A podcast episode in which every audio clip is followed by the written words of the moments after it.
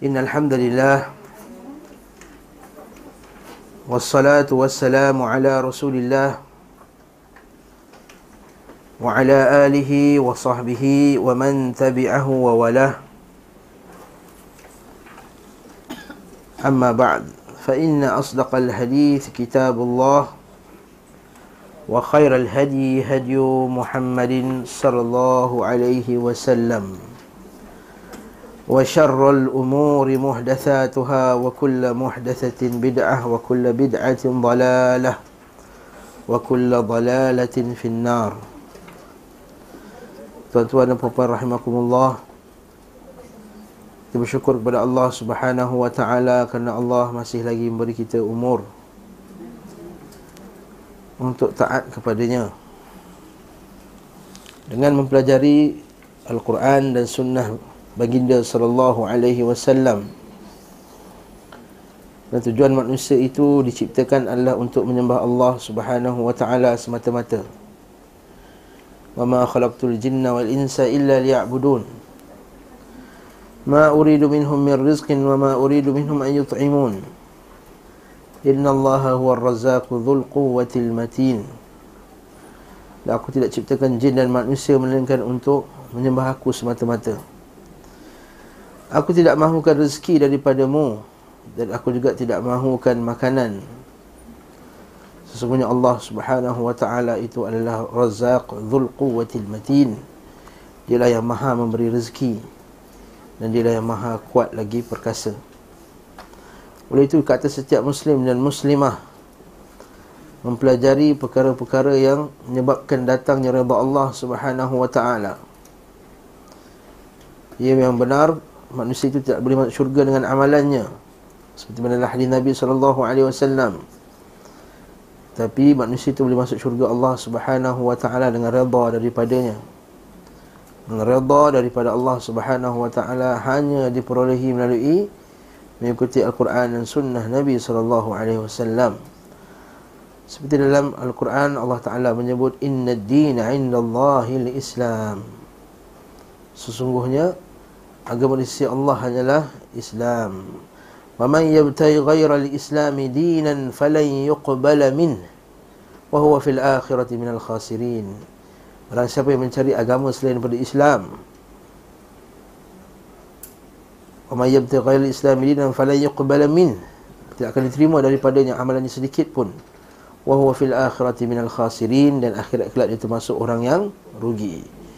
Dan Islam itu adalah sunnah. Dan sunnah itu huwa Islam Al-Islam huwa sunnah. Seperti kata Imam Al-Barbahari rahimahullah ta'ala Al-Islam huwa sunnah Wa sunnatu hiya al-Islam.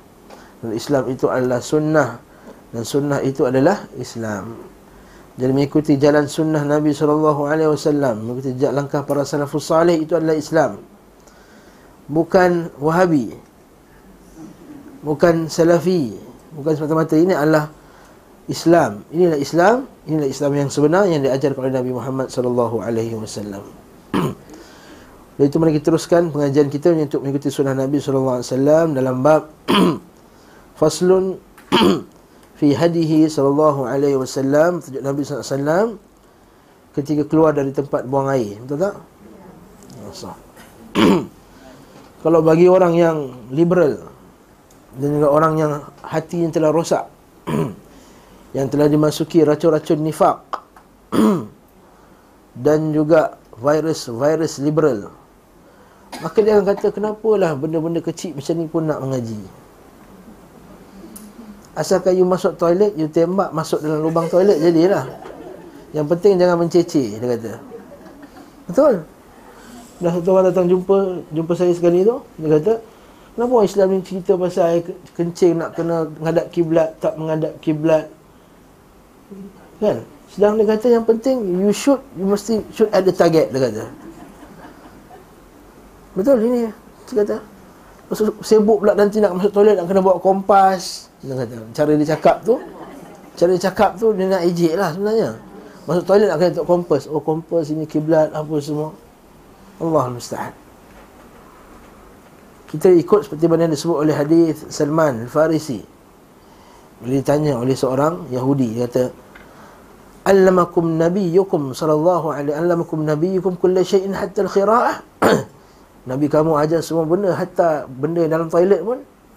Salman Al-Farisi dengan penuh penuh rasa bangga dan penuh rasa izzah. Izzah maksud rasa dengan rasa hebat. Dia tak rasa apologetic orang putih kata Oh, kita kan apologetic tak adalah kita bukan Nabi nak ajar sebenarnya tapi sebenarnya mak tu apologetic. Tak memang Nabi kami Nabi yang sempurna kehidupan ni dia ajar semua benda. Hatta al-khira'ah. Hatta al-khira'ah hatta natanas pun.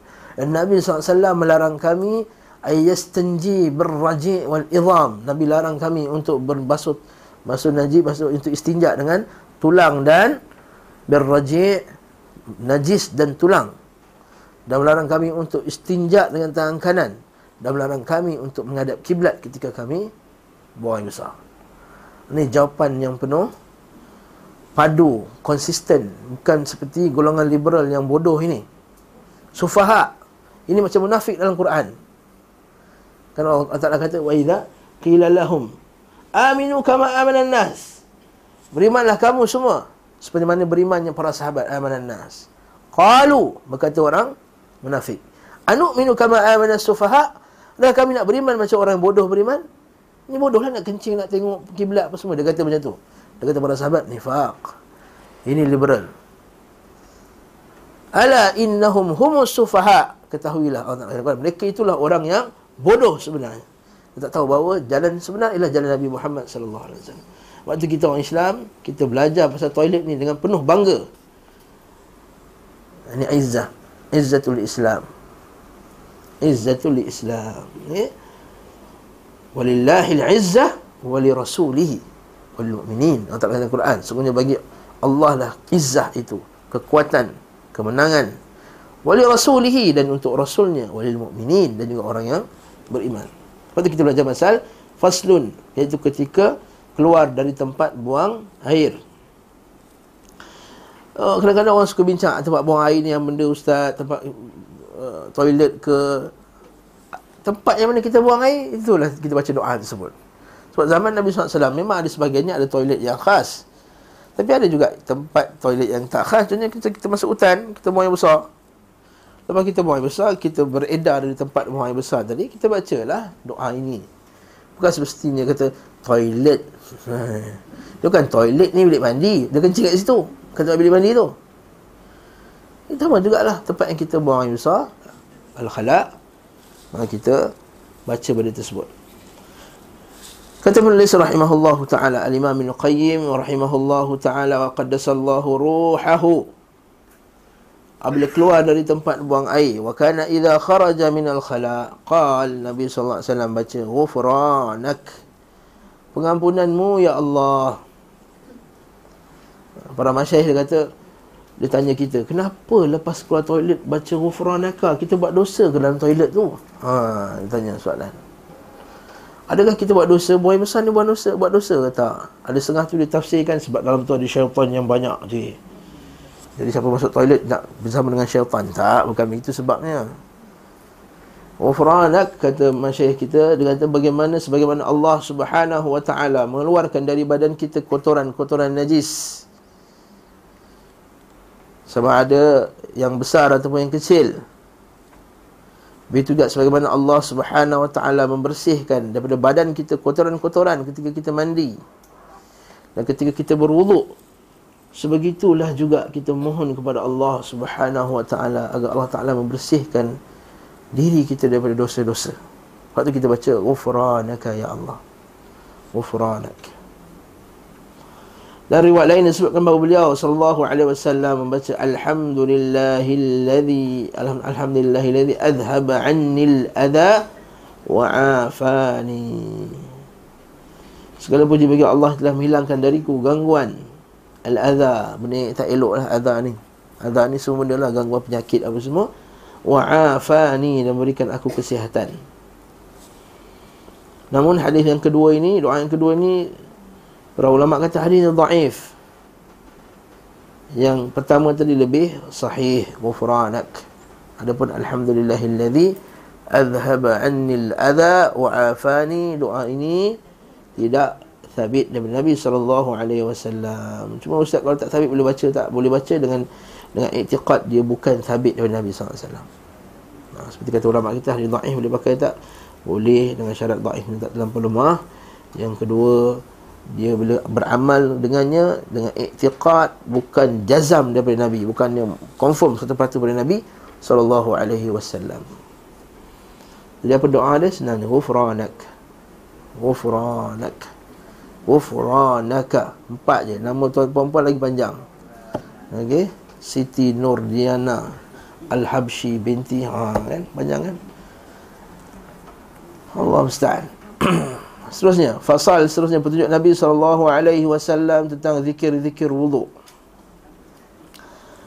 Waqad sahha waqad thabata anhu sallallahu alaihi wasallam. Telah sahih daripada Nabi sallallahu alaihi wasallam. Nabi meletakkan kedua tangannya di bejana yang berisi air. Bejana bekas. Nabi ambil wuduk Nabi masuk tangan dalam bekas Nabi ambil. Ambil tak ada jadi mustakmal pun. Ha itu kisah dia. Okay.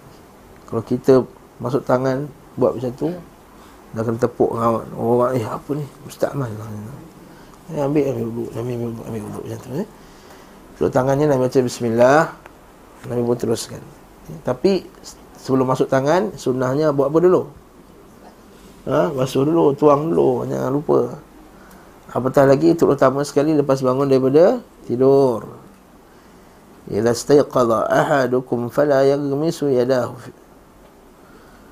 Maka fala yaghmisu yadah, maka jangan dia letakkan tangan dia masuk dalam sehinggalah hatta yaghsilha thalathan.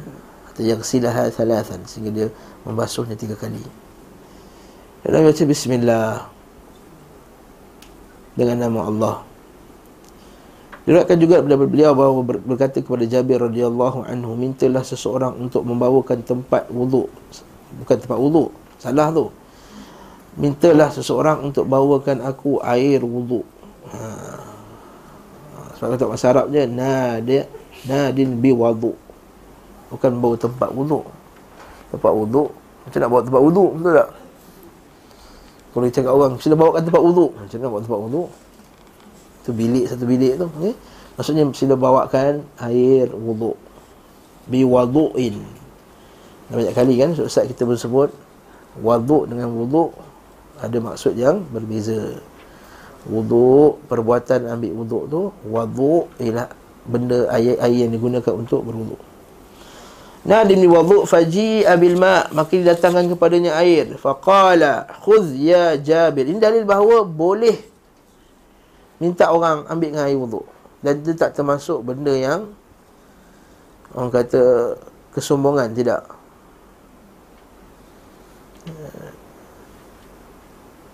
boleh juga orang mewudukkan kita.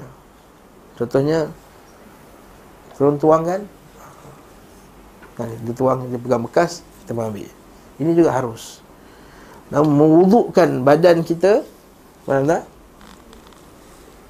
Sebagai ulama syafi'iyah mengatakan makruh kalau tak ada sebab nak ambil dengan wuduk. Contohnya saya duduk saya bos.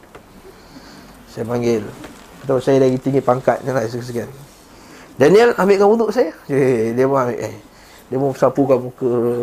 Dia pun sapu. Ha, ini makro. Ha, sebab ini menunjukkan kesombongan. Ha, sakit lain cerita. Ini sakit. Sakit tu lain cerita. Sakit dia benarkan. Ha, sakit dia benarkan. Tabit.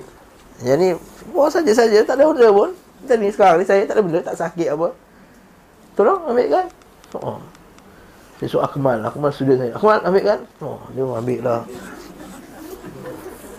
Ha ini tak dilarang. Eh? Ini dilarang.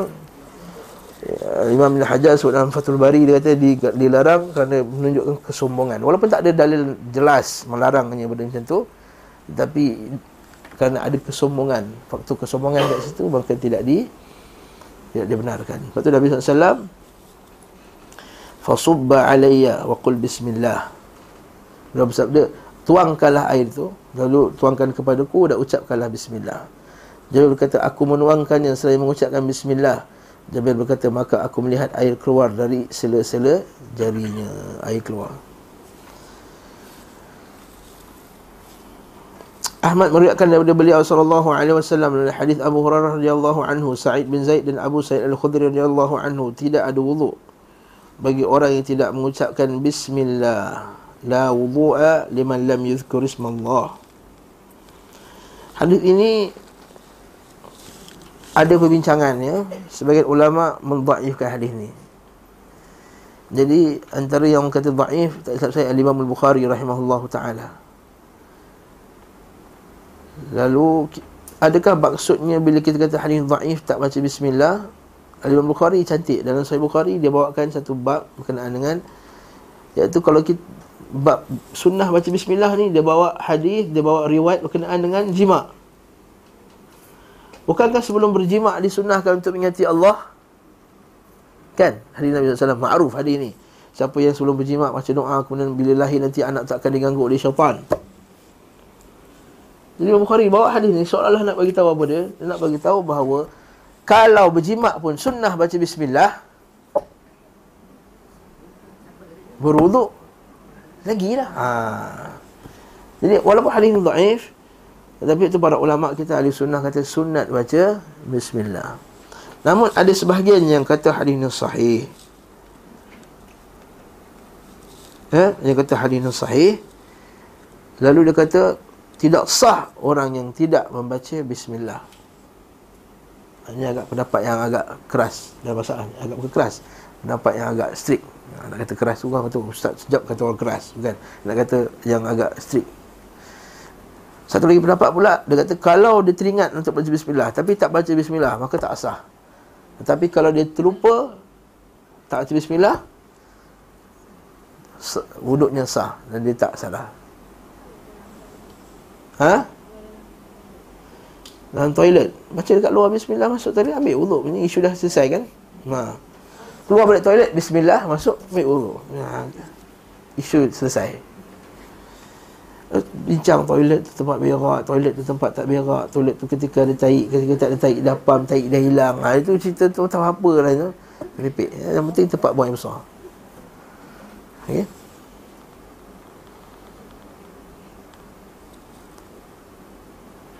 Dia dia baca bismillah. Namun sanadnya lain tidak accurate. Ha. Namun bagi ulama yang kata sahih pula dia memahami hadis ni macam ni. Bukan maksudnya tidak sah, maksudnya tidak sempurna dengan sempurnanya. Ha itu maksud dia. Okey? Tidak ada tidak sempurna. Tidak ada itu maksudnya tidak sempurna. Kenapa dia kata tak sempurna macam mazhab Imam Syafi'i rahimahullahu taala disebut kerana dalam Quran yang disebut adalah basuh muka, basuh tangan, basuh kepala, basuh kaki. Terus tu begitu juga dengan hadis yang al-musi orang yang dia tu dia ambil wuduk tak lengkap tu kan Lalu Nabi suruh dia ambil wuduk Dalam wuduk tu Nabi kata basuh muka, basuh tangan, basuh kaki. Dan Nabi tak kata baca bismillah. Ha, tak, Nabi tak kata macam tu. Jadi para ulama kita kata baca bismillah ini adalah hukumnya sunat dan inilah yang rajih insya-Allah. Inilah yang kuat insya-Allah.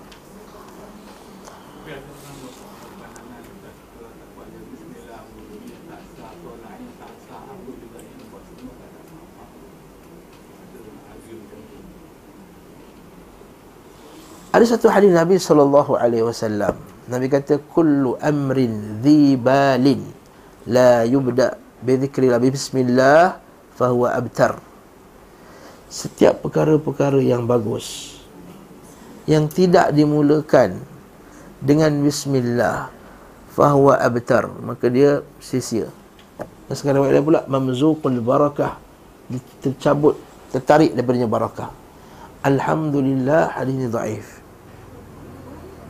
Alhamdulillah hadis ni Daif Daif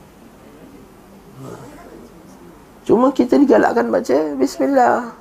Pada tempat yang disunahkan baca Bismillah lah. Supaya lebih diberkati. Bukan maksudnya tak ada pahala. Tak boleh kamu kata tak ada pahala. Kalau tak ada pahala Macam orang sembilan tahun sembilan Jumaat Lambat tak ada pahala langsung. Orang yang puasa tak ada buat maksiat Maka tak ada pahala. Tak ada pahala ni besar Berat dia punya hukuman dia tu. Tak ada pahala merujuk kepada benda tu haram. Faham tak? Bila bila kita sebut, kalau kamu buat ni tak ada pahala bagi kamu. Maksudnya benda yang kita buat tu maksudnya benda tu ialah haram. Dosa. Tak baca bismillah berdosa? Lah. Tak termasuk dalam perkara yang berdosa. Cuma kurang barakah. Kurang barakah bila tak sebut baca bismillah. Berapa banyak benda yang kita buat dalam dunia yang tak baca bismillah? Adakah sia-sia insya-Allah tak? Kurang barakahnya. Bila sebut bismillah lebih barakah. Sah. Tak bismillah lebih barakah. Tak diganggu syaitan. Bukan maksudnya tak ada pahala. Ha. Yang tengah balik ialah Allah ke? Jadi kena ada nas yang kata tak baca bismillah tak ada pahala. Yang Nabi kata baca bismillah itu sunnah, bagus. Isti'anah billah. Allah alam ni pendapat saya. Nama setiap apa yang kita baca daripada buku-buku para ulama kita, tak ada yang kata um, tak ada pahala langsung. Setiap perkara yang tak bismillah semua tak ada, tak ada pahala. Ada pun berkenaan dengan berkenaan dengan wuduk ini Saya tadi khilaf ke beza beza ulama lah sebab, sebab ada pada nas kan tidak ada wuduk bagi orang tidak ada bismillah tidak ada wuduk maksudnya apa okey jadi para ulama sebagai ulama kata tidak wuduk tidak sah. Sebagai kata tidak sempurna wuduknya. Ini ihtimal mazhab syafi'i kata tidak sempurna wuduknya. Tak lengkap. Okey. Beza dengan fatihah. Yang mana berkata la salata, tidak ada solat bagi orang baca Fatihah kan? Tidak ada solat bagi orang tidak baca Fatihah. Tapi ujung Nabi Nabi sambung lagi. Dan barang siapa yang solat dengan tidak baca Fatihah, fa salatu khidaj, khidaj, khidaj kan Nabi sambung, maka solatnya sia-sia, sia-sia, sia-sia. Ini jelas. Jelas. Ya. Sahabat saya, very significant individual juga lah. Dia beratan dalam Hmm. Saya fikir tentu dia mengaji kan. Tapi dia kata begitu lah. Wallahu a'lam besar. Nak kata tak ada pahala langsung. Allah rahmat dia maha luas. Nak kata tak ada pahala kena nas. Tak sah solat tak baca bismillah. Inna lillahi wa inna ilaihi raji'un. Wuduk tu. Ha dia wuduk kata wuduk tak sah tu solat tak sah apa semua kan. Wallahu taala alam bisawab. Ha, jadi kita, kita kena ngaji lagi lah. Ha, kita kena ngaji lagi. Ya, masalah ni luas semua kata sunnah. Jumhur ulama kata sunnah. Dan telah sahih bahawa Nabi SAW telah bersabda barang siapa menyempurnakan wuduk kemudian mengucapkan Ashhadu an la ilaha illallah wahdahu la syarika lah wa ashhadu anna muhammadan abduhu wa rasuluhu Pendek je. Nabi kata saya baca benda ni Saya akan dibukakan baginya Pintu syurga yang lapan. Masya Allah Dua ayat je Bukan Bukan semua. Kata Dia kata Takkanlah benda ni pun tak nak ngaji kan Dia kata susah sangat Asyhadu an la ilaha illallah wahdahu la syarikalah Wa asyhadu anna muhammadan abduhu wa rasuluhu. Dia bukakan pintu yang lapan Dan ia masuk dari syurga. Mana pintu yang dia nak? Dia Imam Muslim At-Tirmidhi menambahkan lagi Dalam Setelah syahadah kita baca Allahumma ja'alni Minat tawabin Waj'alni minal mutatahhirin. Yang beliau mengangkat pandangan ke langit Ibn Majah dan Ahmad menambahkan beliau membaca doa itu sebanyak tiga kali. Allahumma ja'alni minat tawabin Waj'alni minal mutatahhirin Baqi Baqi Bukan baqi' tu Salah tu. Bukan baqi' Baqi. Betul kan? Buang dia punya apostrofi tu. Kalau baqi, ada apostrofi tu bunyinya macam baqi' Baqi bin Makhlad menyebutkan dalam musnadnya dari Abu Sa'id Al-Khudri radhiyallahu anhu daripada Nabi sallallahu alaihi wasallam barang siapa berwuduk lalu selesai berwuduk maka dia baca doa ni subhanakallahumma bihamdik asyhadu an la ilaha illa anta astaghfiruka wa atubu ilaik. Macam tasbih kafarah kan maka ditulis pada kertas lalu dicap dengan cap yang tertentu. Kutiba fi riqraqin wa tubi'a 'alaiha bi tabi' dicop diberi ada uh, bahasa Melayu apa? Ada stamp lah. Thumma rufi'at tahta al-'arsh falam yuksar ila yaumil qiyamah. Kemudian letakkan diangkatkan ke arash dan dia tak akan pecah selama-lamanya sampai hari kiamat. masya-Allah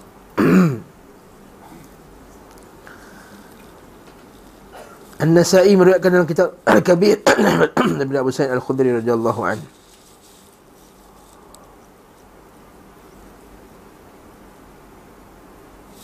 Hadis ini yang sahihnya adalah hadis ini mauquf.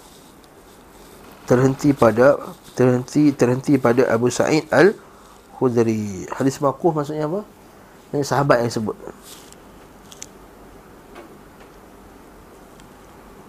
Hmm. Okey. Sini pula An-Nasai berkata bab apa-apa, bab apa yang nak diucapkan. Hanya apa-apa eh. Betul kan? Bab apa yang diucapkan ketika selesai berwuduk. Di bahasa Indonesia kot apa-apa eh. Lalu ia menyebutkan sebahagian riwayat terdahulu kemudian disebutkan dengan sanad sahih daripada Abu Musa Al-Asy'ari radhiyallahu anhu ia berkata aku berjumpa aku mendatangi Rasulullah sallallahu alaihi wasallam sambil membawa air wuduk Maka Nabi SAW berwuduk Ini dalil bahawa berkhidmat kepada orang salih itu Digalakkan. Berkhidmat kepada orang salih itu sangat-sangat digalakkan. Itu para sahabat radhiyallahu ta'ala anhum Ambilkan air wuduk untuk Nabi SAW okay. Maka beliau SAW berwuduk. Lalu aku mendengarnya berdoa Allahumma gfirli dhambi wa wassi'li fi dari wa barik li fi rizqi Ya Allah ampunkanlah dosaku Luaskanlah rumahku nanti Ya Allah. Atau rumah boleh Negeri boleh Ataupun rumah lah Tempat tinggalku nanti akhirat kelak. Wabak Ni wasiat ni akhirat eh Bukan, kat, bukan dekat dunia eh. Luaskanlah bagiku rumahku. Ha, dia, dia terbayang rumah kat dunia Bukan? Rumah akhirat. Wabarik li fi rizqi Dan berkahkanlah untukku rezekiku Aku berkata Wahai Nabi Allah aku mendengar engkau berdoa begini dan begitu. Beliau bersabda, ada apakah ada sesuatu yang tertinggal? Maksudnya ada yang tertinggal ke dalam doa? Tak. Sama lah macam apa yang Nabi selalu buat. Ibn Sunni berkata apa yang diucapkan dengan wuduk lalu menyebutkan doa di atas sanadnya sahih. Boleh baca Allah Allah maghfirli dhanbi wasi' li dari wa barik li fi rizqi. Selesai doa-doa wuduk. Ada soalan?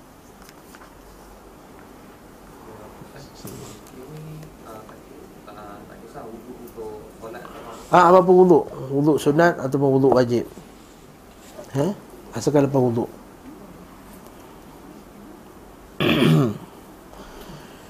Seterusnya pula Faslun fi hadis SAW fil adhan wa adhkarihi. Pada azan dan zikir-zikir azan tersebut. Dinukirkan oleh jalan yang sahih. Thabata anhu sallallahu alaihi wasallam Annahu sanna ta'zin bitarji' wa bigari tarji' Bahawa Nabi SAW mensunahkan azan baik dengan terjik maupun bukan terjik. Beliau mensyaratkan iqamah dua-dua kali dan satu-satu. Ini khilaf ulama berkenaan dengan iqamah. Terjik tu apa dia? Terjik tu apa? Terjik tu bila pernah dengar tak kadang orang sebut sebelum dia, dia azan dia la ilaha kan? Allah Allah. Allahu akbar Allahu akbar. Allah. Asyhadu an la ilaha illallah, asyhadu anna Muhammadar Rasulullah. Asyhadu an la ilaha illallah. Dia ulang dulu. Perlahan. Ha terji'. Saya ulama membenarkan saya ulama kata sunnah berdasarkan hadis. Ha, saya ulama kata hadis itu dhaif. Terji'. Jadi ini khilaf. Waktu kata Syekh sini sunnah kan terji' pun sunnah, bukan terji' pun sunnah. Iqamah dua kali dan iqamah satu satu. Akan tetapi yang sahih dari beliau adalah mengucapkan dua kali kalimah iqamah. Ha, yang confirm daripada Nabi yang dua kali qad qamatis salah qad qamatis salah. Ini adalah hadis Nabi. Nabi kata umira Bilal dah hadis tu umira Bilal an yashfa'al adhan wa yutira al iqamah illa al iqamah ha.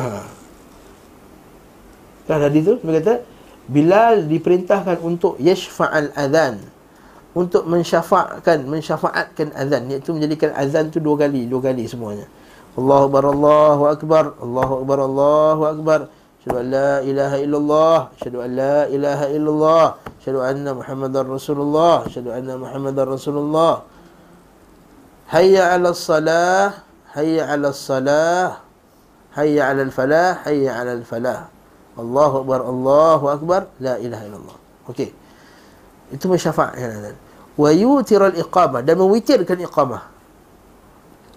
Maksudnya sekali. Allah Allahu akbar. Syada la ilaha illallah syada anna muhammadar rasulullah. Hayya ala salah hayya ala falah. Illa al iqamah kecuali iqamah. Untuk mewitirkan iqamah kecuali iqamah.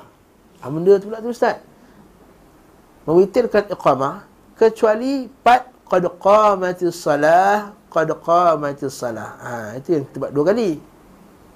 Itu maksudnya mewitirkan iqamah, membuat iqamah tu sekali kecuali iqamah. Ha iaitu kecuali qad qamatis salah, qad qamatis salah. Faham tak ni? Berkerut ni ha, macam ni ha. Ha? Maksudnya Nah, sebab orang perempuan dia jarang qamat kan? Ha. Sebab tu orang perempuan antara sunnah yang ditinggalkan oleh wanita adalah iqamah. Walaupun semain seorang-seorang dalam rumah kenapa tak iqamah? Ha. Sebab tu tak tak reti iqamat. Ha. Sebab antara sunnah tinggalkan adalah perempuan tak iqamah bila seorang-seorang. Iya. Nak solat je Iqamat lah. Kalau ada lelaki perempuan lelaki lah. Tidak syak padanya. Ha? Yang mana perempuan. Kalau memang perempuan azan boleh. Cuma jangan azan kuat-kuat. Tu je. Iya. Dan bilik semua perempuan. Allah Allah Akbar Allah Allah Akbar Asyadu la ilaha illallah Asyadu Hatta kita sebenarnya seorang-seorang pun kita sebenarnya azan Kalau kita duduk rumah tapi janganlah azan pakai mikrofon nanti orang kata ini makruf lah kan, makruf. Dan sehari Nabi SAW Seorang kata Ya Rasulullah aku ni kerja bela kambing Duduk jauh apa semua Nabi kita sampai azan Bila waktu azan lah Walaupun seorang Okey, azan lah Tapi jangan azan kuat kuat eh? jangan, kalau Jangan pula dah lelaki nak azan juga Tu nak mendayu-dayu pula tu Nak tunjuk suara sedap kan eh? Woman can do better than man. Macam perempuan boleh azan lagi sedap dari lelaki je. saya rasa kalau perempuan azan kira ramai yang ikut jemaah. Yang kata-kata lah okay? ha nampak? Yutrul iqamah. Ila iqamah. Jadi Itulah dia maksudnya mewitirkan iqamah. Buat iqamah sekali. Allahu Akbar, Allahu Akbar. Asyadu la ilaha illallah. Illa iqamah. Kecuali iqamah itu kecuali perkataan. Qad qamatis salah. Qad qamatis salah. Okey, selesai. Kemudian, dan tidak ada nuklian yang sahih tentang pengucapan kalimah ini hanya sekali. Nampak? Qad qamatis salah semua dua kali. Demikian pula riwayat dari jalur yang sahih daripada beliau SAW tentang pengulangan lafaz takbir di awal azan sebanyak empat kali tak ada keterangan yang benar tentang pengucapannya cukup dua kali. Maksudnya semua empat kali. Allahu Akbar, Allahu Akbar. Allahu Akbar, Allahu Akbar. Berapa kali Allahu Akbar tu? Empat lah. Okay. Adapun hadis bila diperintah untuk menggenapkan azan dan ganjil menggenap ah, nampak hadis sebut tadi kan menggenapkan azan dan mengganjilkan iqamah maka penggunaan kata genap tidak menafikan pengucapannya sebanyak empat kali. Dia ingat genap tu maksudnya dua je. Empat kali pun genap juga. Pengucapan kalimat ini sebanyak empat kali telah diriwayatkan melalui jalur yang sahih, lagi tegas, lagi sarih. Dan hadis Allah bin Zaid, Umar bin Al-Khattab dan Abu Mahdurah. Itu hadis yang tiga-tiga orang yang mimpi tu. Ini dah dia. Abdullah bin Zaid, Umar bin Al-Khattab dan Abu Mahdurah. Kan Abdullah bin Zaid dia mimpi kan? Mimpi azan. Lepas tu besok pun Umar kata, aku mimpi yang sama juga. dan seterusnya.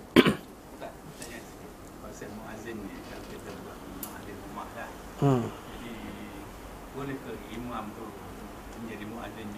Boleh imam muadzin dia imam dia siap dia semua boleh jadi semua. Bukan ada perkhususan eh. Imam tak jadi siap. Asal kau tak angkat ni? Tak tak sapu tak ilat tak jejak tu. Aku imam Dia siap Bukan Tak semua boleh Dekat setengah-setengah masjid di Arab Saudi Imam itu lah Bilal Wa'azin Dia lah imam Sebab saya mengaji dulu Dia lah azan Dia iqamah Dia Imam. Imam Dia bolot semua Boleh Yang macam tu sama sekali Dekat masjid-masjid yang terpencil Tempat-tempat ya, Terpencil kampung-kampung Bagus kat Arab Saudi Dekat kampung Masjid terpencil Kat tengah padang pasir tu pun Imam dia hafiz Baca sedap gila Macam dia masjid, masjid negara tu tapi dia lah azan, dia lah iqamah. Atas satu masjid tu, tempat kami ajar tu, Jami Abdul Latif tu, besar masjid tu. Dia lah yang azan, dia lah yang iqamah, dia lah yang imam. Ada pun hadis yang kata siapa yang azan tak boleh jadi imam. Atau siapa yang uh, azan tak boleh jadi imam, tu hadis yang tak sahih.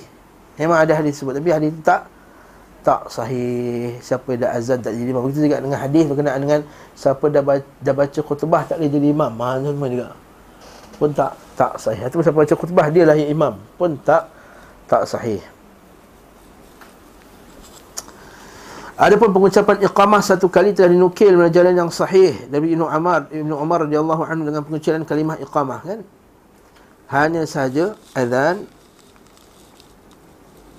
Inna kana al-adhan fi ala ahli Rasulullah SAW marratan marratain. Azan pada zaman Nabi SAW marratain marratain. Dua kali, dua kali wal iqamatu marrah marrah dan iqamah itu sekali sekali ghaira yaqul kecuali Nabi SAW berkata qad qamatus salah qad qamatus salah. Sahih Bukhari. Itu hadis Anas saya sebutkan tadi umira bilalun bilal diperintahkan untuk an yashfa'al adhana untuk menggenapkan azan wa yutiral iqamata dan mewitirkan iqamah illa al iqamah melainkan iqamah tadi qad qamatis salah. Wa sahha dan sahih min hadis Abdullah bin Zaid bin wa Umar fi iqamah qad qamatis salah qad qamatis salah hmm. Tapi sahih juga daripada Abi Mahdhurah tathniyatu kalimatil iqamah ma'a sa'iril kalimatil adhan. Maka sabit juga daripada Abu Mahdhurah yang dia buat iqamah dua kali. Wa kullu hadhihi alwujuh jaizatun mujzi'atun la karahatan la karahata fi shay'in minha. Dan semua wajah ini, itu semua cara ini jaizah boleh mujzi'ah dan akan dapat ganjaran insya-Allah. Tidak ada kebencian padanya. Wa in kana ba'daha afdala min ba'd walaupun sebahagian lebih bagus daripada sebahagian yang lain. Maksudnya yang sekali lagi bagus. Itu yang kebanyakan yang Nabi SAW buat. Kalau Imam Ahmad akhada bi adhan Bilal wa iqamatihi. Imam Ahmad Ahmad ambil azan Bilal dan iqamatnya. Itu apa iqamat Bilal? Ha? Ha. Bilal sekali. Wa Syafi'i akhadha bi adhan Abi Mahdhurah wa iqamati Bilal. Dia ambil azan Abi Mahdhurah dan iqamah Bilal apa azan mahdhurah ada tarjih tu wasallam okey. Azan Bilal tak ada tarjih okey. Abu Hanifah ambil azan Bilal dan iqamah Abi Mahdhurah. Ha. Okey. Azan Bilal iqamah Abi Mahdhurah. Iqamah Abi Mahdhurah eh, iqamah sekali azan Bilal macam Bilal lah tak ada tarjih ومالك أخذ بما رأى عليه عمل أهل المدينة من الاقتصار على التكبير في الأذان مرتين وعلى كلمة الإقامة إقامة آه، مرة واحدة. هذا آه إمام مالك رحمه الله لم بعمل أهل المدينة على الاقتصار على التكبير في الأذان مرتين. الله أكبر الله أكبر. أشهد أن لا إله إلا الله أشهد أن لا إله إلا الله. لأعزائي sekali الله أكبر Akbar Allah Akbar dua kali. Ya. Azan Bilal. Wa ala kalimatil iqamah marratan wahidah dan juga iqamah dia Allah Allah Akbar sekali ya semua. Rahimahumullah kulluhum kullahum. Semoga Allah Taala merahmati semuanya fa innahum ijtahadu fi mutaba'ati sunnah. Maka mereka telah bersungguh-sungguh dalam mengikut sunnah Nabi sallallahu alaihi wasallam. Ha, ini Nampak tak? Imam Al-Qayyim ini sikap kita terhadap khilaf para ulama yang ada nas. Nampak tak? Ha, khilaf yang ada nas, pendapat yang ada nas. Cuma cara faham nas berbeza-beza, ini kita sangat raikan. Ada pun pendapat yang tak ada nas. Seperti ambil tanah baca Inna anzalna tujuh kali So tak kena azab Ini mana ada nas Ini hadis palsu Tidak ada asal baginya Maka ni tidak ada kehormatan bagi mereka orang macam ni Tidak ada kehormatan bagi pendapat yang sebegini Wallahu alam. Bila azan di lautan, Hmm. kita diam atau kita kena ikut. Yang afdal ialah kita jawab azan. Tak ada syak lagi pada itu yang paling afdal sekali. Adapun suruh diam, kita hormati azan ya. Semua diam. Kalau diam itu dengan maksud untuk menjawab azan. Okey itu adalah baik. Seperti pada masyaih kita bila buat kuliah, bila azan orang semua diam. Stop. Supaya kita kalau kita teruskan kuliah juga, kita akan disibukkan daripada menjawab azan tadi. Lepas tu bila masuk nak sembahyang sunat Tahiyatul masjid kena jawab azan Jawab azan dulu So itu sunnahnya ketika itu Lepas mana tahiyatul masjid Kecuali para ulama kata Kalau nak kalau lepas azan tu khutbah. Nak jawab azan dulu ke? Nak sembahyang Tahiyatul masjid. Maka kat sini ada macam-macam pendapat lah kita dengar. Sebagai ustaz kata Dia kata, dia kata kita kena Satu masjid, azan masjid tu wajib. Jawab azan tu sunat. Dengan khutbah wajib. Baca khutbah wajib Tahiyatul masjid wajib. Jawab azan sunat Jadi kita kena depankan yang Wajib dulu kata macam tu Dah kalau tengah semayang nak jawab azan macam mana? Tak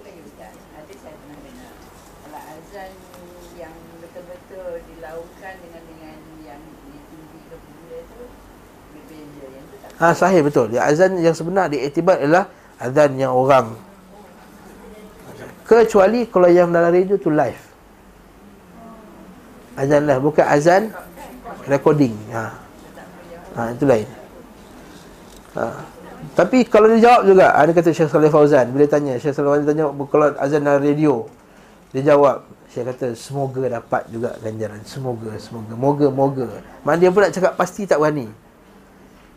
Dia kata moga moga. Kecuali kalau live, live telecast azan tersebut. Ha itu insya-Allah dapat.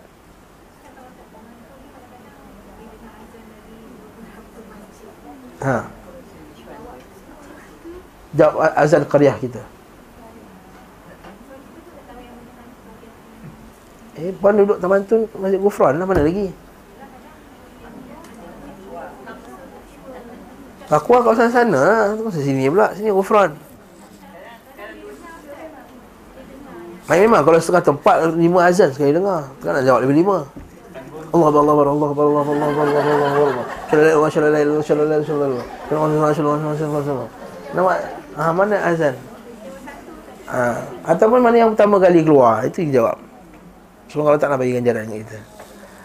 Anda nak jawab semua sekali? Wallahu a'lam. Saya tak ketahui. Ha? Punya tamak pahala kan boleh jawab semua. Radio-radio pun nak jawab juga. Radio pula ni Radio TV Radio 1, Radio 2, Radio 3, Radio 4 Era lah Apalah semua Jawab semua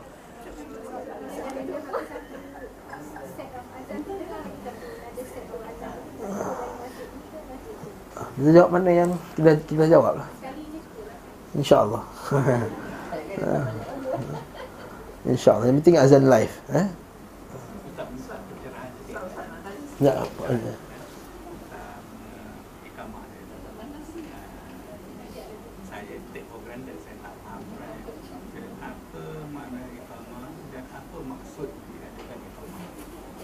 Maksud dia dia ha. Clear lah. ha. Tujuan maksud azan untuk iqamah Allah Azan untuk panggil orang salat Sebab itulah iqamah ni untuk masuknya salat tadi. Mulakan salat tadi. Adapun azan untuk panggil orang salat Sebab tu, sebab tu lepas azan ada doa dia kan? Allahumma rabba hadhihi da'wati tammah Ini adalah sem, sem, sesempurna ajakan kepada kebaikan, dakwah. Ajakan solat. Sebab itulah orang azan pahala dia sangat besar. Dari Nabi SAW Orang yang azan ini Lehernya panjang di akhirat kelak Bukan maksudnya Jinjang oh, Cantik Dekat dunia ni leher pendek Tak, tak nampak pun leher ha. Collar tu ke telinga tu ha. Bukan macam tu Maksudnya adalah Banyak Antaranya tafsiran dia ialah Iaitu leher tinggi maksudnya dia orang yang dihormati ketika tersebut Yang ada sebagian nak tafsirkan nanti bila dia tinggi Nanti bila orang semua tenggelam Dalam Peluh-peluh di akhirat pada masyarakat Dia okey selamat. Nah, macam-macam lah tafsiran Tapi yang paling bagus sekali tafsirannya Tak syak lagi iaitu Orang Arab mengatakan lehernya panjang Tinggi maksudnya menunjukkan dia itu orang yang Terhormat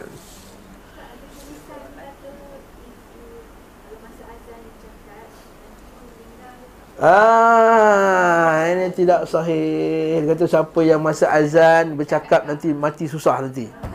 Ha, Allahu akbar. Sabit daripada Az-Zuhri, Imam Zuhri saya ataupun daripada salaf, mereka masa azan mereka mengajar. Ya masa kata kalau dah azan, tiba-tiba ada benda sikit lagi nak ajar ni, nak ambil kuliah dah.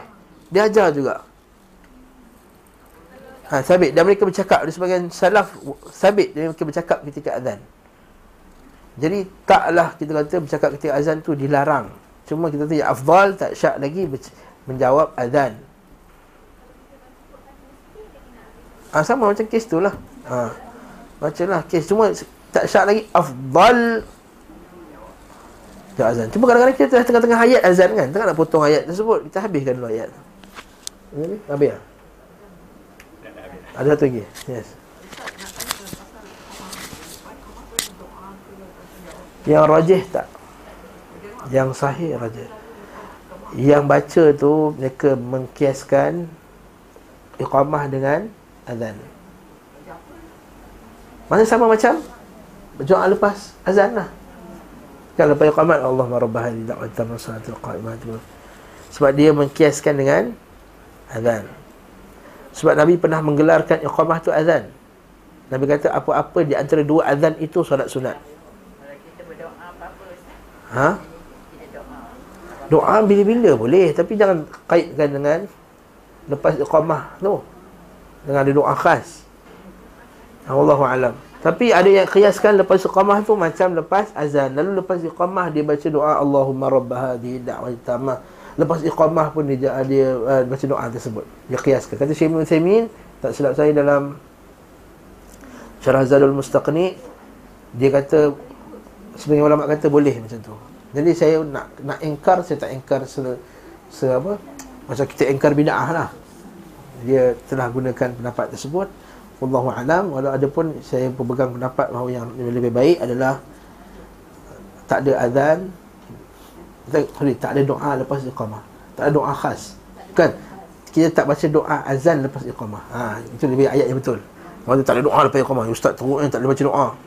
Ha, tak, kita mana ada tempat yang terhalang baca doa. Bila boleh baca doa kan? Masa kat situ kita kata tak dibaca doa lepas azan lepas iqamah. Wallahu alam tiara yang yang lebih tepat. Wallahu alam.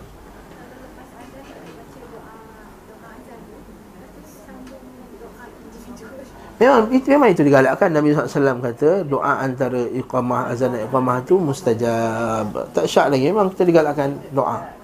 Bahkan sebagian ulama kita dia dia dia dia marah pula. Asal tak doa time ni kau sibuk nak bersembang aku ni apa Pernah berlaku kata syekh tu kita tanya dia soalan.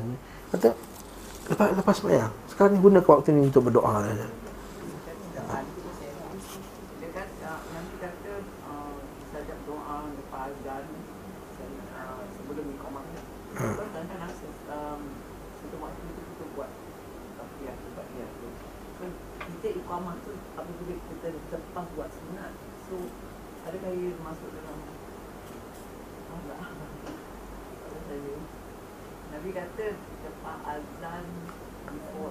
Ya betul. Kita berdoa. Hmm. Tapi sebelum kita uh, komah begitu buat sunat, so boleh kita berdoa masa tu. Adakah itu dikira dimasuk dalam Semoga termasuk. Ha, ya. Kan kita sembahyang sunat. Dan sembahyang sunat tu kita doa kan. Kita baca Rabbi gfirli, kita baca Allahumma hdini fi Allah bagi Allah gfirli warhamni wajburni. Kalau kita baca doa apa semua tu kan.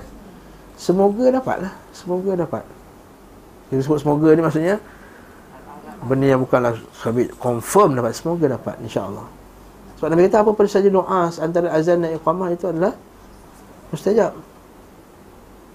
Ha, cuma yang saya sebut tadi tu bila antara azan dan iqamah dah habis sembahyang tu macam setengah-setengah tempat lambat kan dia nak iqamah maka janganlah kita buang masa dengan bersimbang-simbang dengan tak apa-apa komen jam orang komen apa semua kan.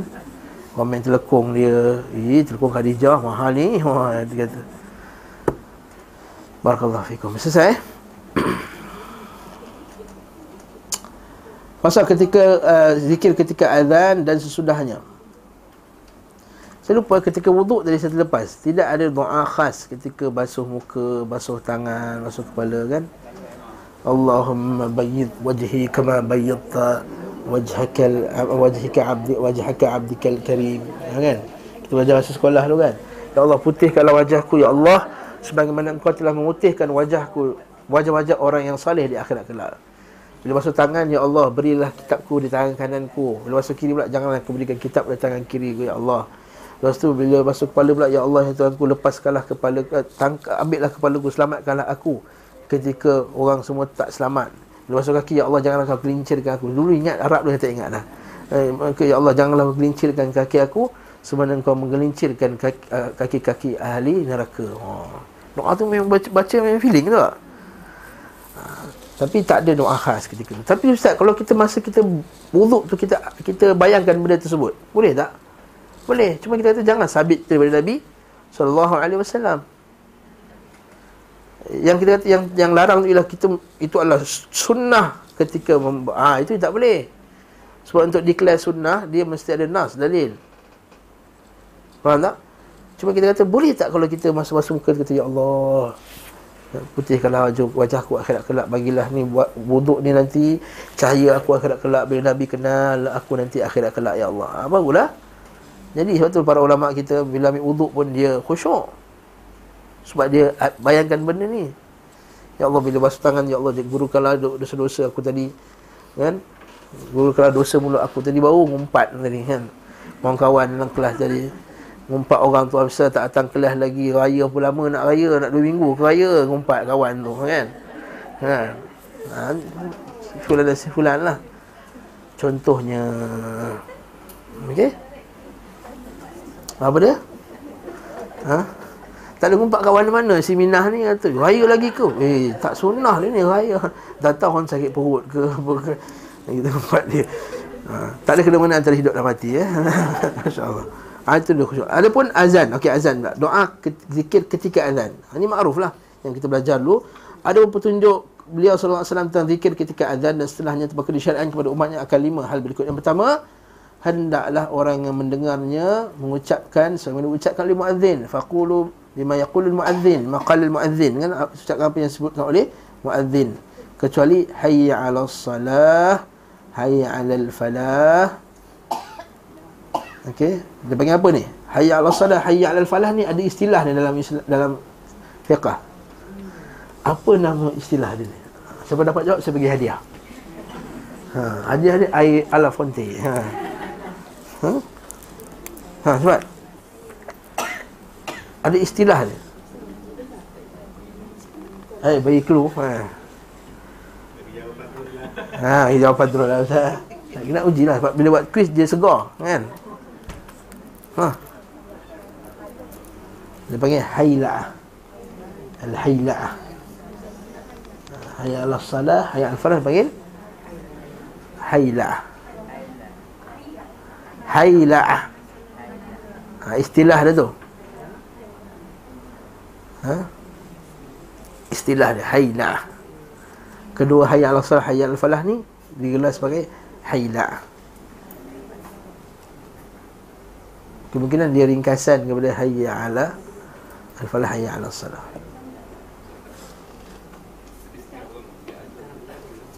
Ah, ini juga tak sabit dari Nabi sallallahu alaihi wasallam. Ada satu hadis palsu.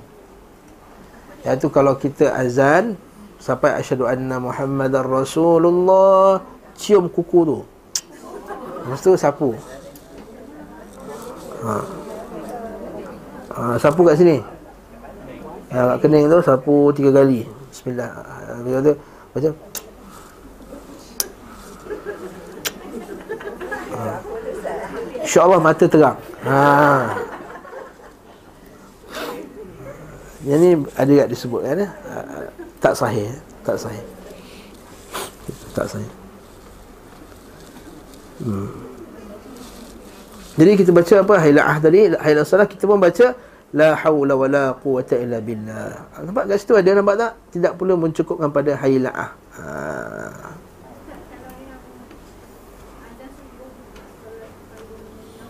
Ha. Ja as-salatu khairun minan nawm. Ha, sadaqta wa bararta. Tak sahih. Ha, sadaqta wa bararta hadis itu tak sahih. Okey. Sadaqta wa bararta. Tak silap saya ada buku Syekh At-Tuwaijiri dia kata antara bid'ah kot disebut. Kalau saya silap beritahu eh. Dia baca tak silap antara dia kata uh, sadaqta wa barata itu tidak ada dalam Quran, tak ada dalam hadis, hatta hadis palsu pun tak ada. Sadaqta wa barata. Yang ada hanyalah mimpi seorang syekh. Yang baca sadaqta wa barata. Benarlah kamu, baiklah kamu. Wallahu a'lam bissawab. Okey, hayla. Petunjuk beliau SAW melalui jalan yang sahih Allah mengganti keduanya dengan ucapan hauqalah. Ha, masa nampak sangat tak baca kat rumah sebelum ni. Dan sebut haila'ah tu. Haila'ah.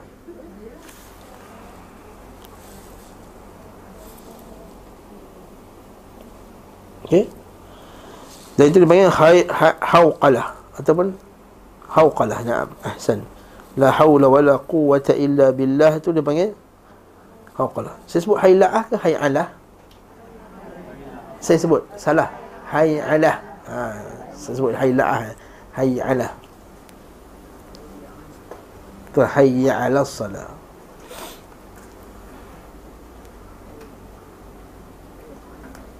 ni istilah je lah eh. istilah je kau tak ingat pun tak apa tu mereka tak tanya apa tu hawqalah hmm. hmm. Inilah konsekuensi hikmah yang sesuai dengan keadaan, keadaan muazzin dan pendengarnya.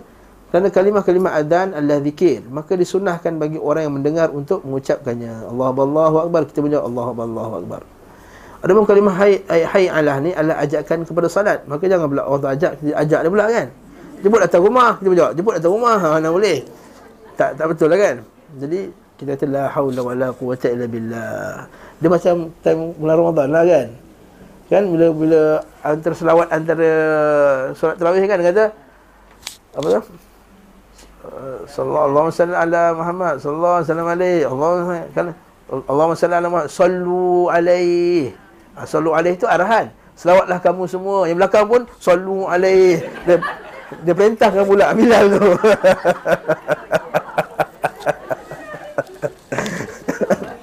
Siapa suruh siapa ni ha, Bilal kata sallu alaihi Bilal suruh kali makmum suruh balik Bilal tu sallu alaihi Ah, tapi dah pandai dah sekarang. Sekarang Bilal bila sebut sallu uh, sallu alaihi belakang pun sallallahu alaihi Muhammad. Ha. Tapi cuma tak sunnah lah benda tu kan. Jadi tu tak sunnah lah. Cuma saya kata betapa kan orang tak faham kan. Subhanallah.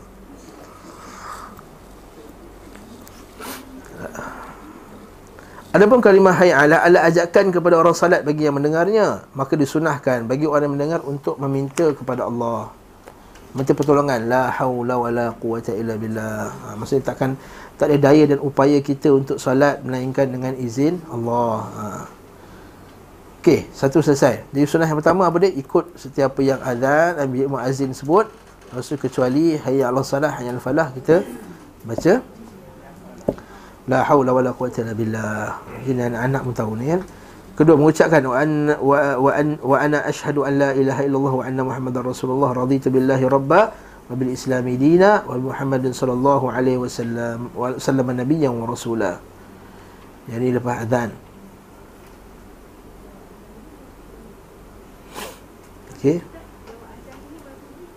Dah jawab azan, dah last sekali habis. Asyhadu an la ilaha illallah wa anna muhammadar rasulullah raditu billahi. Ataupun masa Allahu akbar Allahu akbar asyhadu an la ilaha illallah asyhadu la ilaha illallah wa asyhadu an la ilaha illallah asyhadu anna muhammadar rasulullah raditu billahi rabban bil islam dina wa muhammadin sallallahu alaihi wasallam nabiyyan wa rasula sampai dia last kali boleh ataupun masa Asyhadu an la ilaha illallah, asyhadu anna Muhammadar Rasulullah lepas tu pun boleh tak ada masalah. Yang penting kita ucapkan benda ni lepas azan.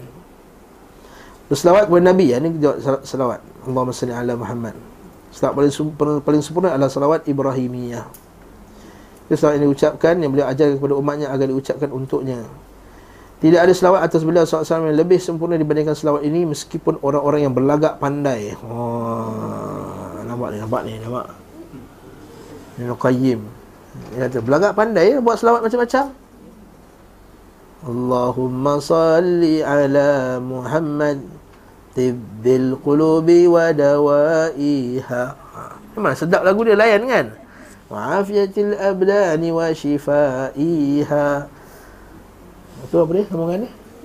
Wa nuril absari wa dhiyaiha. Ya, kita dulu nyanyi lagu ni. Sejahil dulu. Sedap tapi itu bukan yang terbaik. Yang terbaik adalah yang Ibrahimiyah. Yang peliknya sebahagian orang yang terkena racun bid'ah dalam otak ada virus bid'ah. Bila kita baca selawat Ibrahimiyah, terus jadi Wahabi terus. So baca selawat Ibrahimiyah jadi Wahabi. Ha. Faham tak? Seorang sahabat saya tu kesian. Dia ajarlah kawan dia. Kawan dia dalam kereta tu bagus. Selawat macam-macam. Selawat Ibrahim, eh, selawat Tafrijiyah. Selawat Alhamdulillah. Selawat. Macam-macam selawat. Kita kata, aku dengar kau tadi. Macam-macam selawat kau dah sebut dah. Tapi selawat Ibrahimiyah je tak.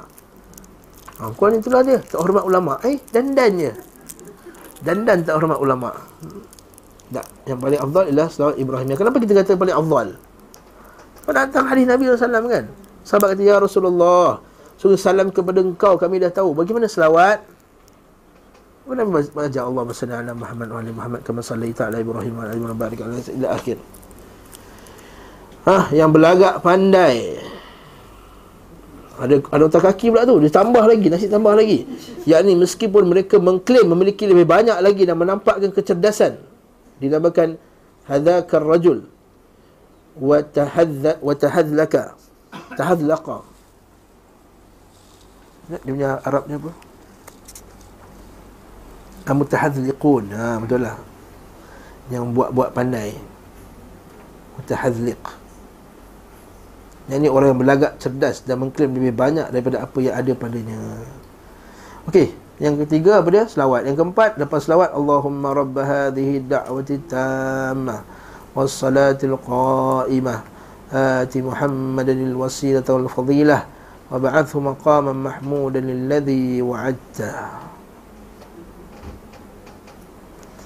Ya Allah, seruan inilah seruan yang sempurna dan solat yang akan didirikan berikanlah Nabi Muhammad sallallahu alaihi wasallam wasilah. Wasilah ni apa dia? Wasilah ni apa? Ha. Wasilah itu adalah maqam mahmud tadi itulah Pengen ulama kata mentafsirkan wasilah itu adalah maqam mahmud Maksudnya diletakkan di tempat yang ha, tinggi dan terpuji yang telah engkau janjikan. Ha, macam dalam TV RTM 1 tu. Ya. Ha? Ha, waqba'athu maqaman mahmudan alladhi wa'ata innaka la tukhlifu mi'ad. Itulah. Apa yang tambah? والشرف والدرجة العالية الرفيعة والله أعلم Okay, maqam mahmud ini apa dia? Maqam mahmud adalah tempat tertinggi di sebelah Allah Subhanahu wa taala. Nabi kata akan tempat nanti khas untuk seorang hamba Allah taala dan aku berharap akulah hamba tu tadi. Maka kita pun doakan Nabi sallallahu alaihi wasallam untuk dapat maqam mahmud. Ada orang tanya ustaz, kalau Nabi dah kau dapat apa doa lagi?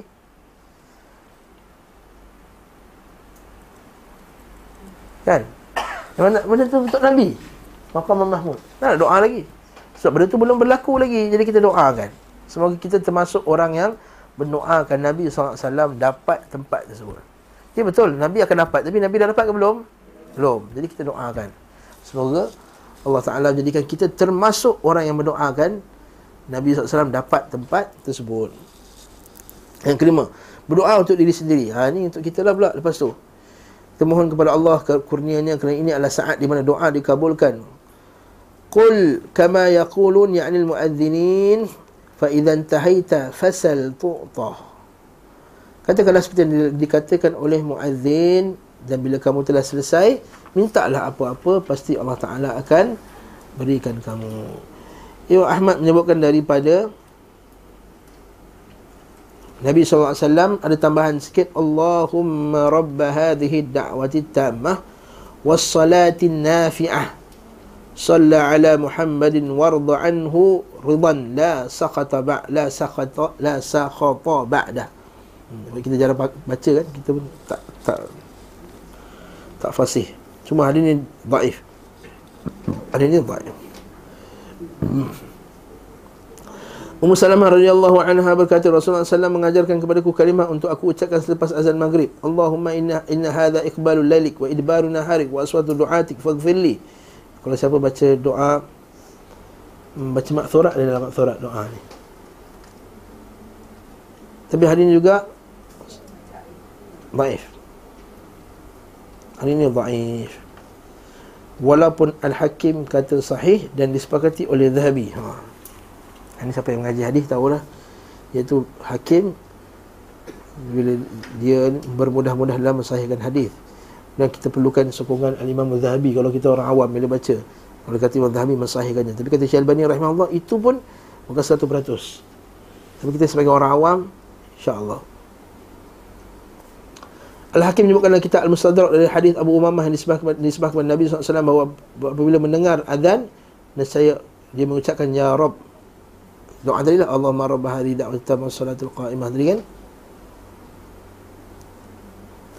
Kemudian ada doa lain pula Allahumma rabb hadhihi doa yang khas ni macam bentuk dia. Oh doa lain sikit. Allahumma rabb hadhihi da'wati tamah al-mustajabah wal mustajab laha da'wati al-haqqi wa kalimati taqwa tawaffani 'alayha wa ahyini 'alayha waj'alni min salihi ahliha 'amalan yawm al-qiyamah Hadis ini Baif Okey. Maksudnya kita tak ada dalam buku-buku kita jarang. Suka juga bahawa beliau SAW biasa berucapkan pada kalimah iqamah Aqamaha Allahu wa adamaha. Aqamaha wa adamaha. Ini juga daif. Qad qamatus salah Qad qamatus salah. Dia baca aqamaha wa adamaha. Dalam buku sekolah pun ajar macam tu. Okey? Tapi hadis ini juga daif jadi kita baca apa? Bila imam baca kalau kami tersalah kalau kami tersalah mak azim baca kita pun sebut kalau kami tersalah kalau kami tersalah wa ada maha dan dia mendirikannya dan dia menetapkannya. Ada maha. Ada ma yudim menetapkannya. Ha, meneruskan. Aqamah Allah. Allah Taala yang tegakkan solat tu. Dan dia yang meneruskannya. Maksudnya kalau tanpa Allah Taala tak tegaklah solat ini dan takkan berterusanlah berlakunya solat ni maksudnya Dalam kitab-kitab sunnah disebutkan dalam hadis dari hadis beliau SAW doa yang tidak ditolak adalah antara azan dan iqamah. La yuraddu du'a bainal azan wal iqamah. Doa la yurad bainal azan wal iqamah. Qalu fama naqulu ya Rasulullah sallallahu sallallahu sallallahu sallallahu al-afiyah. Mintalah kepada Allah al-afiyah fi dunya wal akhirah. Mintalah kepada Allah afiat. Ha, bukan minyak afiat eh. Ha afiyah itu keampunan di dunia wal akhirah kebaikan kesihatan di dunia dan di akhirat Assalam Ya akhi taht La La la yajuz Fi dakhilah الناس يمكن تحت لا عفوا هذا مكان درس لا يجوز لا يسمح آه تحت آه انتظر حتى آه نهاية الفصل Waalaikumsalam. Ada orang nak minta bantuan kan Yang Afghanistan apa semua tu Muskil sikit tak? Biasa di masjid atau di sekolah yang berjamaah hmm. Jadi tempoh masa di antara Sebenarnya kita azan Dengan bila kita nak mula solat hmm. Iqamah, na'am. Ada limit dia ke? Tidak ada limit khas. Maksudnya tak ada kata 10 minit, mesti 10 minit. Yang masjid-masjid letak tu adalah masjid punya penetapan. Yang penting dia tidak panjang sangat sehingga menyusahkan orang ramai dan tidak terlampau cepat juga sehingga menyusahkan juga orang ramai. Maka kita lihatlah, kita macam ni senang cerita. Kita tengok Lepas iqamah tu ram, Semua dapat jemaah okey Maksudnya iqamah kita tu okey lah tu Tapi kalau setiap kali iqamah Dekat 3 per 4 soft Masih kena Apa tu? Masbuk Maksudnya kita rasa kita ni komat cepat sangat kot Bulan Ramadan biasa Lepas berbuka Nak komat cepat-cepat ha. Kan? Jadi Masya Allah ya, Kita orang muda makan banyak sikit Betul tak? Orang muda Orang tua sikit Dia makan sikit kan? Jadi Lepas tu nak komat cepat-cepat Nak balik rumah. Ni ada satu belakang satu masjid Tak sebut masjid mana lah Orang muda tengah makan Tengah syok tu Allah dah komat dah. Eh tak syok lah Jadi kita tu biar panjang sikit. Kadang-kadang setengah masjid tu pula Kita dengar azan. Kita tak buat benda pun. Tak ada buka Facebook ke apa tak ada. Lepas azan tu Masa tengah azan tu kita ambil wuduk Masjid daripada rumah je sepelaung je Sampai sampai masjid dah iqamah. Ha, itu tension tu. Sebab tu saya kata kat Malaysia ni jarang dah boleh buat sunnah rak'atain dekat rumah.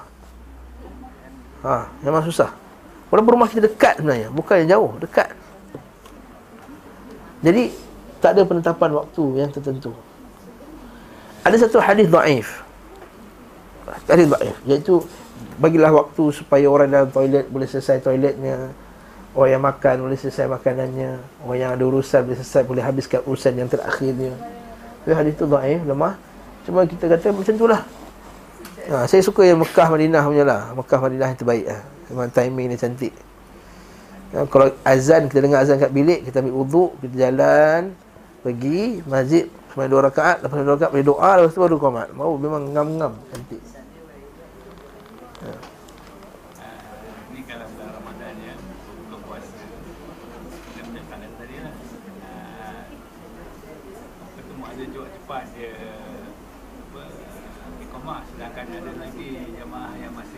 ha. Jadi uh, apa yang berlaku yang solat-solat lah, yang makan-makan lah. Jadi kemudian dibuat lagi sekali nanti orang lain pula jadi imam solat maghrib. Ha, itu yang rugi lah yang dapat 77 kali ganda tu yang pertama, tak syak lagi. Yang first jemaah. Yang terlambat dan cerita terlambat kan, terlambat sampai. Maka dapat pahala jemaah pertama juga terlambat sampai. Ini Memang sengaja. Kau jangan dulu lah Kita nak habiskan dulu kuih banyak lagi ni. Ha, nampak? Bubur tak makan lagi. Bubur lambuk Kan? Dah buka puasa. Sekian orang tu Ialah dapat pahala jemaah. Tak dapat 27 kali ganda 27 tu adalah pahala jemaah di masjid Dengan jemaah yang pertama. Ha? Saya rumah dia akan dapat pahala berjemaah. Dan dapat 27 tu sekira oh Ta'ala merahmati wanita lah sebab wanita special kan. Ha, perempuan banyak kali dah bagi dah jawapan ni eh, alah hai orang perempuan macam orang perempuan. Orang perempuan semayang kat rumah masuk syurga mana-mana pintu dia boleh masuk lah. Ha. ha. tak puas hati juga nak 27 ha. Hmm, orang dah bagi hadis dah. Orang perempuan duduk rumahnya Puasa pada bulannya Semayang pada waktunya Jaga maruahnya Jaga baik zakatnya Jaga hak suaminya Masuklah pintu mana-mana lapan dia nak. Hei ya Allah. Mana orang lelaki dapat macam tu Mana ada lelaki Duduk rumah je Jaga bayar zakat apa semua Dapat, dapat masuk pintu mana? Pergi masjid. Jihad bismillah Tak puas hati lagi. Ha? Suka dengar Suka dengar Ustaz Bebel. Masya Allah Barakallahu fikum. Cukuplah ni. Dalam setengah lah. Wa sallallahu ala Muhammad wa ala alihi wa sahbihi wa sallam tasliman katsira. Alhamdulillah rabbil alamin. Wassalamu alaikum warahmatullahi